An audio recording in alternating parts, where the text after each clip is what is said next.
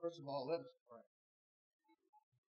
Most gracious and loving Heavenly Father, Lord, I just thank you again for this beautiful evening and this opportunity to, to come together with my brothers and sisters, Lord. Father, we come tonight not for ourselves, Lord, but Father, to just praise your name, to bring honor and glory to you, Father. And Lord, as, as I prepare to to share the good news that you have given me in my life. Father, I pray that it is your work that they see.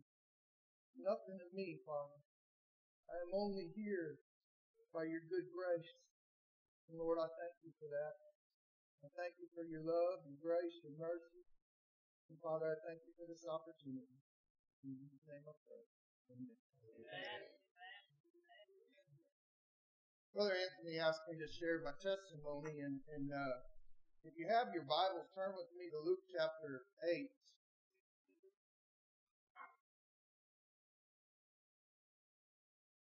I was at a preaching conference and uh, with some good friends of ours, and uh, I was reading God's Word and came across this, and you know, my testimony comes from the Word of God.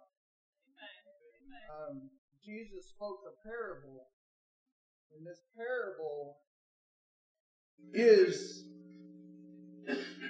what you see here tonight.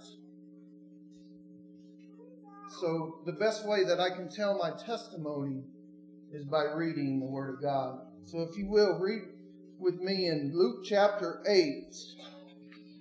And I want to start in verse number 11 Many of you have heard this parable before. Now, the parable is this the seed is the word of God. Those by the wayside are they that hear, then cometh the devil and taketh away the word out of their hearts, lest they should believe and be saved. They on the rock are they which, when they hear, receive the word with joy, and these have no root which for a while believe and in time of temptation fall away. And that which fell among the thorns are they which, when they have heard, go forth and are choked with cares and riches and pleasures of this life and bring no fruit to perfection. But that on the good ground are they which is in an honest and good heart, having heard the word, keep it and bring forth fruit with patience. As a young man, I grew up, I'm, I'm not from Tennessee, I'm originally from Oregon. Um, grew up with my mom and dad and, and multiple brothers and sisters. It just depended on what time of the year, because I have half brothers and half sisters on my daddy's side. I have half brother and half sister on my mama's side. And then I have one brother who um, I share with my mother and father. So there was eight of us, and it just depended on the time of the year how many was in the household. Amen. But when I was born, I was not born into a Christian household. Um, I was born into a worldly household. Um, Mom and Dad were good parents. They took care of us. We never went without food. We never went without a place to stay but God was not in our house. I went to a little school and there was two rooms in this school and there was first through fourth grade in one room and fifth through eighth grade in the other room and there was about 30 kids in first through eighth grade. Well, there was this family that lived across from the school that would invite the students over once a week. And we would go over to their house and they would give us snacks and they would share a Bible study with us, and they would, you know, maybe sing some songs with us. And that was my first sight into the Word of God. Let me go back just a little bit. I, I want to make sure we understand that the seed is the Word of God. That's Amen. Right. That's right. The seed is the word of God. The sower is you and I, the children of God. So whether it, you know, a lot of people say, well, that's the preacher's job or that's the teacher's job. That's our job is to sow the seed. So as, as we go through my life, you're going to see different people that sowed seed into my life and never ever got to see the fruit. But there was a seed that was sowed. So when I was first through fifth grade and lived in this little town in Oregon, that was the only seed that I had ever seen was from this couple that lived across the street from this school. But they would sow that little seed, but as a child at that age and not living or seeing anything at home, what I saw there, I was just there because the other kids went and because they gave out snacks and we got out of school for a little while. Amen. So that seed fell along the wayside. Amen. And then I moved on in my life, and the next part in verse number 13, it talks about they on the rock are which they that hear receive the word with joy, and these have no roots. Well, tragedy occurred in my household, and my mom came to know Jesus Christ as her Lord and Savior. Um, I say my mom and my dad received the Lord Jesus Christ as their Savior, and we started going to church. Now, being raised up in my household, you knew not to disrespect mom because dad would let you know that that's not appropriate. So, as mom came to know Jesus Christ as her Lord and Savior, and we started going to church, I would go to church too. I would do the things that they told me to do. I learned at that time how to say the right things, how to do the right things, because if I didn't say and do the right thing, Dad would let me know that you're not doing what you're supposed to do. So at that time, there was a lot of people in our life, my mom, one of them, sowing seed all the time, showing me who Jesus Christ was, showing me who the love of Christ was, going to church, and brothers and sisters that were in, in the church were, were sharing the love of Jesus Christ with me. But I didn't really fully understand it at that time either because we'd go to church on Sunday and then we'd go back home and it was different. So it was confusing to me. I didn't understand at that time, but I knew how to say the right things. Now, and, and so when we get this rock here, I heard it, I said the right things, I did all the right things. There was a time when I had stated that I believed and I accepted Jesus Christ as my Lord and Savior, and, and, and they, they put me in this cold creek in Oregon, and we don't get these warm baptisms here. They put you in a creek that the water comes from the mountain. And, and, and I was baptized at about 12 years old. But with everything that was on the outside, there ain't no way. There was a test going on, and I wasn't getting the answers that I wanted. And and as a teenager, you know, when everything don't turn out just the way that you want, then you say, "Well, God, you know, I'm praying and praying and praying, and I'm not getting what I want, so I run away." And then at 18 years old, my daddy always told me, he says, son, when you turn 18, you're out in the house. You're old enough to take care of yourself. So at 18, I joined the army. Went off to Germany, was my first tour. And when I got off to Germany, now there's still godly people in my life that are sowing seeds all around me. God never left me alone. Amen. God never left me alone. There was grace in my life even before I became saved. You know, God shows grace to the sinners just like He does the saints. Amen. So I turned 18 years old. I went into the military. I went overseas. Now, if you know anything about overseas, you go over there and their rules are different than our rules. So I went over there and I did everything in the world that I could possibly do. Now I had heard the seed before, right? The Word of God, I had heard it. I knew right from wrong. But now, if you look at the thorn, the cares and riches and the pleasures of the world, because I had heard it, the seed had already been sown, but I was too busy doing my own thing. I was too busy enjoying life. I was going to run as hard and as fast as I could and do everything I could in, in about six months if I could. So I went over there and I met this young lady, and she had this beautiful three month old child, and I fell in love. well, you know, mommy and daddy taught me right. Well, you love this person, you marry this person, you become a husband, and you become a father. I did all those things that I was supposed to do.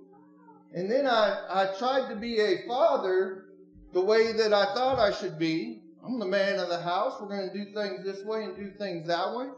This went on for 10 years of me doing my way. God still loved me. God's still showing grace to me.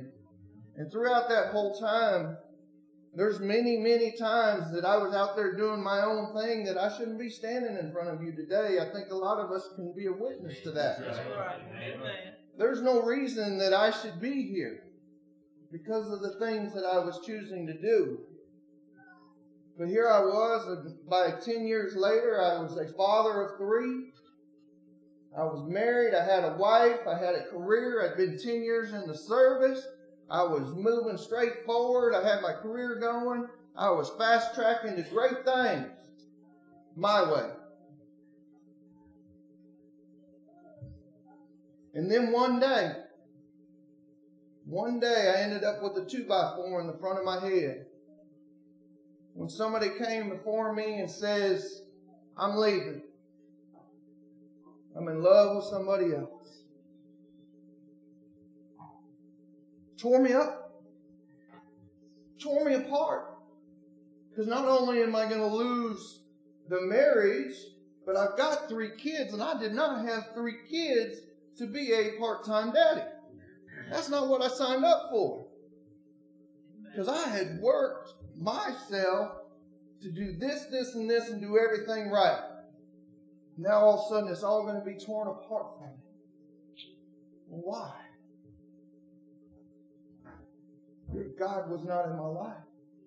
Now remember, back in the day, I'd said all the right things and done all the right things, and people have, you've heard this parable before, but in my life, Robert White was not saved.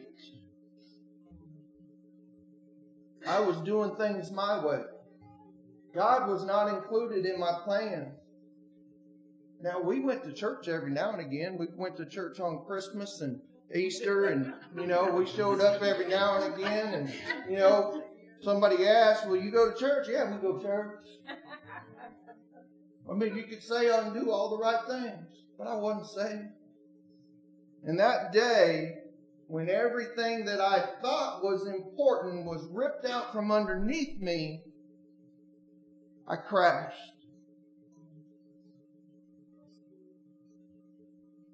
Now, the day that Jesus Christ came to be the Lord and Savior of my life, I was buck naked in my shower.